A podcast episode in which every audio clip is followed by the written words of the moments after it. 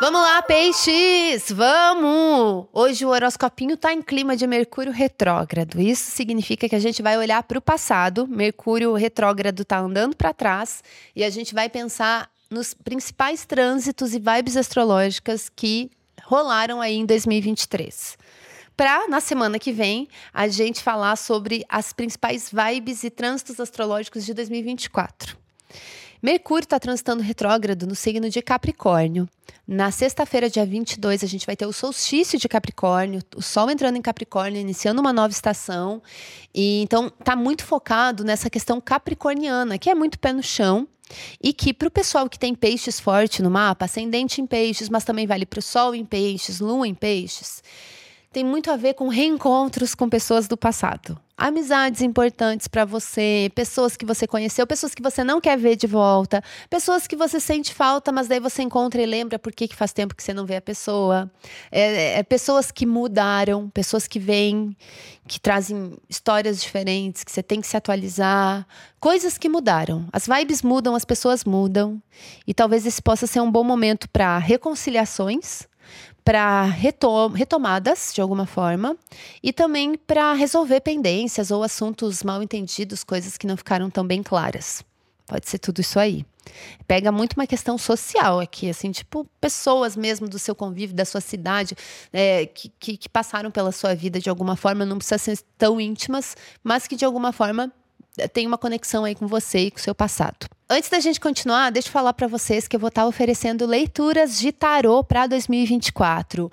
Tiragens bem completas, um tarozão mesmo para se organizar para começar o ano que vem, assim, ó, com as ideias afiadíssimas e aproveitar que Júpiter vai estar tá direto, Mercúrio vai estar tá direto, fazer e acontecer. Se você tem interesse, todas as informações, valores e quando que eu vou enviar a leitura para cada pessoa que vai ser no e-mail, tá tudo isso no link que está na descrição desse episódio episódio. Então vamos lá, retomando. O que, que rolou em 2023 astrologicamente que foi muito importante?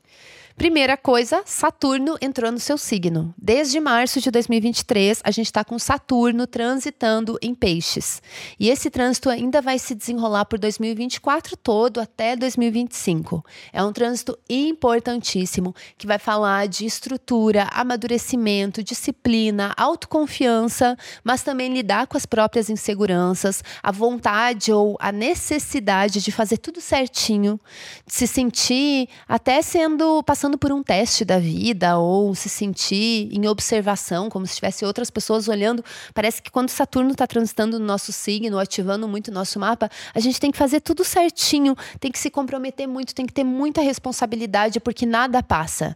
Tem uma lente de aumento ali nas questões práticas, do que você está fazendo com o seu tempo, com a sua vida, com o seu foco.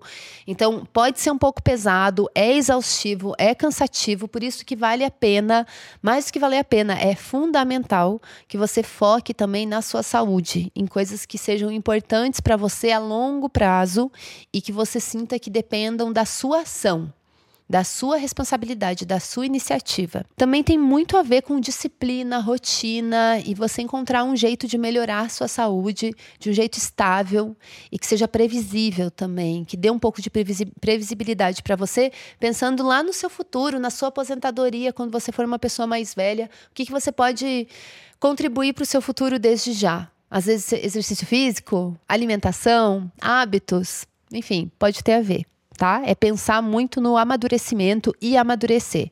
Esse é o principal trânsito. Eu podia até encerrar agora aqui, ó. Deu. Porque esse é o principal. Mas a gente tem mais algumas coisinhas. Por exemplo, desde maio desse ano, a gente está com Júpiter transitando em touro.